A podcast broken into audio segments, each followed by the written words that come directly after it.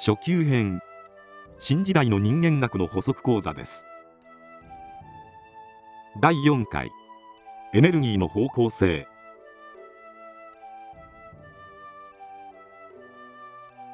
この世に生きていく上で全ての方々に共通して善と悪正しさと間違いなどの思考はあるでしょう。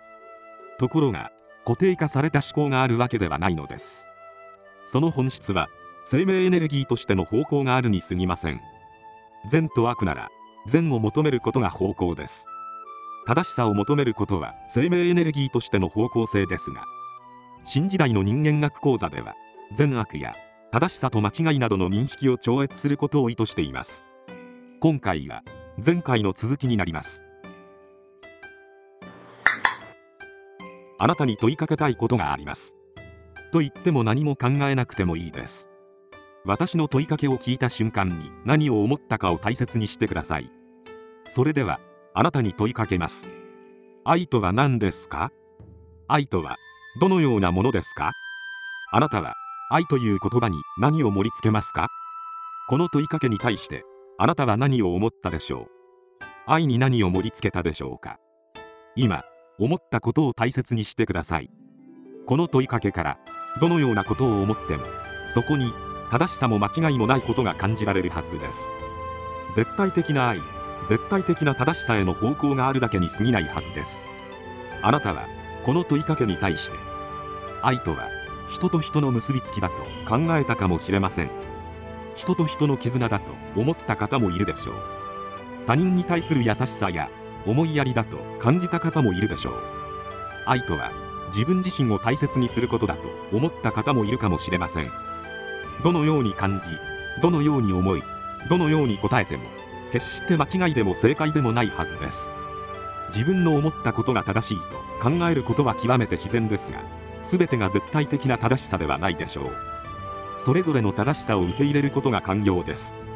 それぞれの正しさを受け入れる背景にあるのが方向性です。絶対的な正しさを求めること自体が人としての方向性ですから自分の考えや思ったことに対して絶対にこれが正しいと思う傾向があることは意識しておいた方が良いでしょう。時代の変化なども含めて環境で変化するものは絶対的なものではありません。以上のようにそれぞれの正しさを受け入れることから正しさや間違いそして善悪を超越する道に至るスタート地点になることでしょう。これが初級編黎明塾でお話ししていることです。意外と簡単に感じる方も現在では数多くいると思います。基本的なことだと感じる方も多くいることでしょう。ところが皆さんの目に映っている現在の社会をよくご覧ください。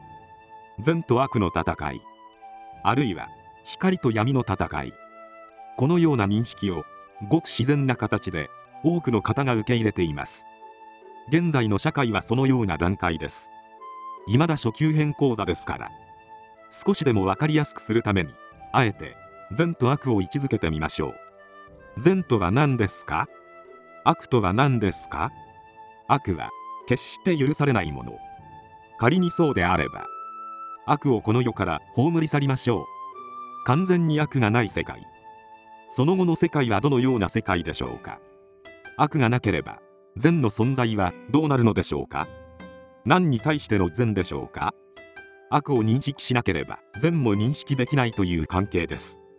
完全に悪を消し去れば善も消滅することになります。これは悪の存在を肯定するための理屈ではありません。善悪を超越するための段階的な解説であり初歩的な解説に過ぎませんが本日の内容をお聞きいただけたならよくお考えください。